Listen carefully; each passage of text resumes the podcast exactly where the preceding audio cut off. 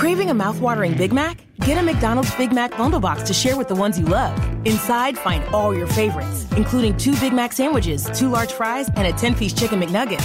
Use our app to order, then pick it up at the drive thru, or use McDelivery and have it dropped off at your door. Dig in to a delicious Big Mac bundle box today, only at McDonald's.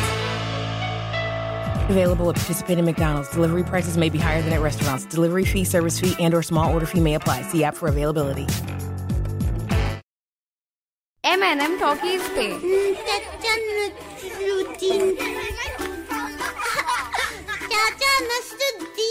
कहानी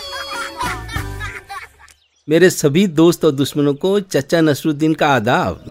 हाँ यार, जरा हम एक लंबे सफ़र पर निकल गए थे। वहाँ अपने चौपाल के दोस्तों की बड़ी याद आई, बहुत याद आई। इसीलिए तो कुछ नई नई कहानियाँ आपके लिए तोहफे में लाया हूँ। तो फिर आज का कार्यक्रम शुरू करें। आज की कहानी का शीर्षक है प्रतिभा की परख।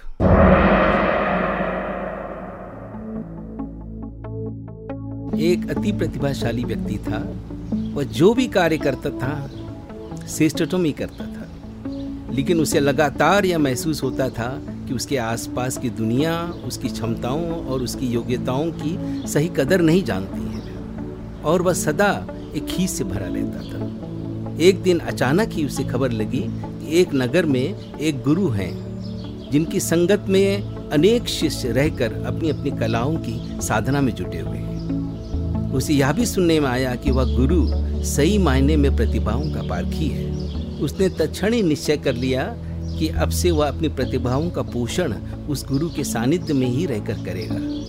अपनी भूमि छोड़ने से पहले उस प्रतिभाशाली व्यक्ति ने अपने सभी मित्रों को अपने घर प्रीति भोज पर निमंत्रण दिया। भोज में उसके सभी मित्र शामिल हुए। भोज के दौरान उसने अपने मित्रों को ताना देते हुए कहा कि मैं तुम सबके साथ ही खेला, पढ़ा और बड़ा हुआ हूँ। लेकिन तुम लोग मेरी प्रतिभाओं को कभी पहचान नहीं पाए। अब मैं एक ऐसे संग में रहने जा रहा हूँ जहाँ सही मायने में मेरी कदर हो सकेगी यह सुनकर उसके कुछ मित्रों की भवें तन गई। तो कुछ ने अनसुना कर दिया और कुछ ने उपहास भरी मुस्कान फेंकी। लेकिन अंत में विदाई के समय सबने उसे प्रेम पूर्वक विदा किया। और फिर वह प्रतिभाशाली व्यक्ति अपनी सर्वोत्तम कृतियाँ, जिनमें कुछ चित्र, कुछ मूर्तियाँ, कुछ संगीत संयोजन और कुछ लेखनी थी, अपने साथ लेकर उस गुरु के संग में जा पहुँचा। गुरु ने प्रेम से उसका स्वागत किया। फिर उसकी सभी कृतियों को गौर से देखा और उसे अपने संग में रहने की इजाज़त दे दी। लेकिन साथ में गुरु ने यह भी निर्देश दिया कि आज के बाद वह संग में रहकर केवल चित्रकारी ही करेगा और कुछ नहीं। एक क्षण तो उस प्रतिभाशाली व्यक्ति को ऐसा लगा कि जैसे किसी ने उसकी दस उंगलियों में से आठ काट कर फेंक दी, लेकिन धीरे धीरे उसके भाव, रंग और रेखाओं में बहने लगे। आने वाले समय में उसने ऐसे अद्भुत कलाकृतियाँ बनाई कि दूर दूर से लोग उसके चित्रों को देखने आने लगे। वह चित्रकला के क्षेत्र में पराकाष्ठा पर पहुँच चुका था कि अचानक एक दिन गुरु ने उसे बुलाकर निर्देश दिया कि अब से उसे केवल संगीत की ही साधना करनी है। उसे ऐसा लगा कि जैसे अचानक उस पर बिजली आ गिरी हो। मन ही मन उसने गुरु को काफ़ी कोसा, लेकिन कुछ समय के अंतराल के बाद उसके मन के साजों पर सुर सदने लगे।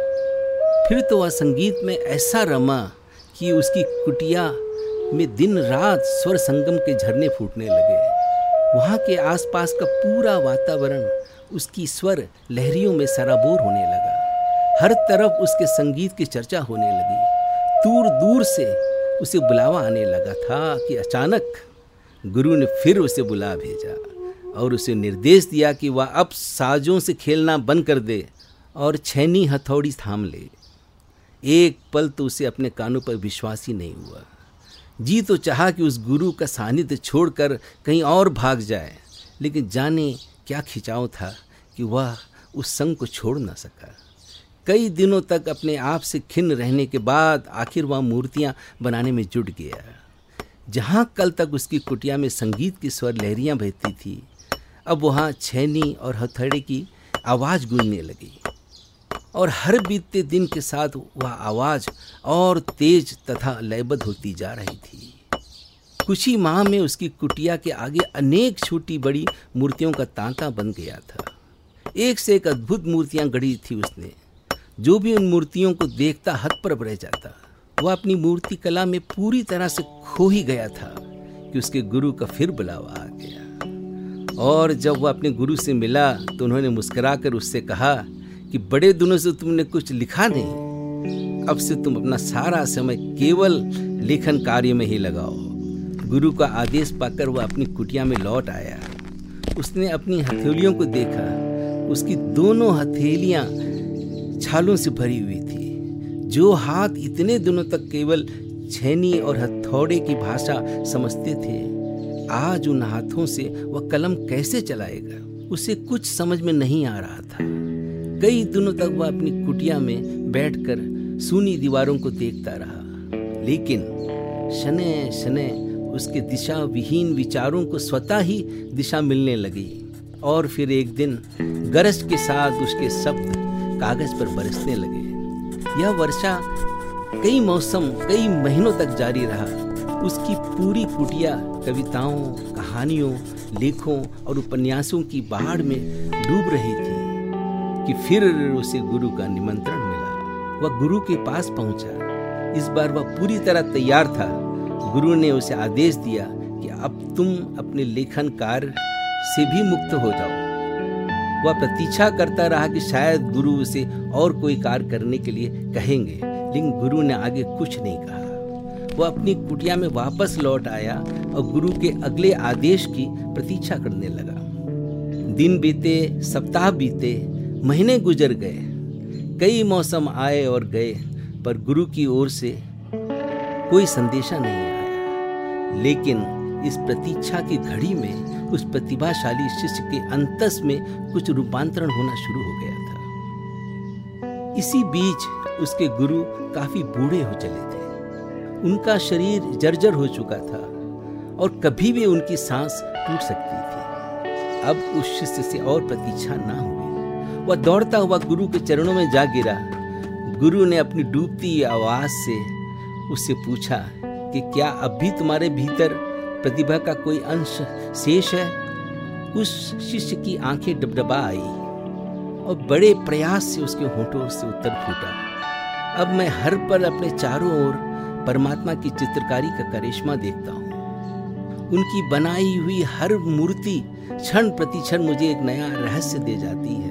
सोते जागते सदैव कानों में उनका संगीत गूंजता रहता है। हर प्राणी उनकी किताब का एक एक पन्ना है, जिसे मैं पढ़ पढ़ कर भी नहीं बूझ पाता हूँ।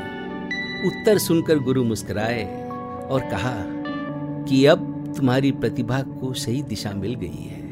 अब तुम जो चाहे रचना रच सकते हो, मेरे आशीष सदा तुम्हारे साथ है। तो दोस्तों, ऐसी है इस ज़िंदगी की पहेली। हमें लगता है कि हम बहुत कुछ जानते हैं, पर सच्चाई तो यह है कि हम कुछ नहीं जानते। और हमारा जानना एक धोखा है। जिस दिन भी हमें इस धोखे का पता चल जाता है, वहीं से एक खूबसूरत एहसास की शुरुआत होती है।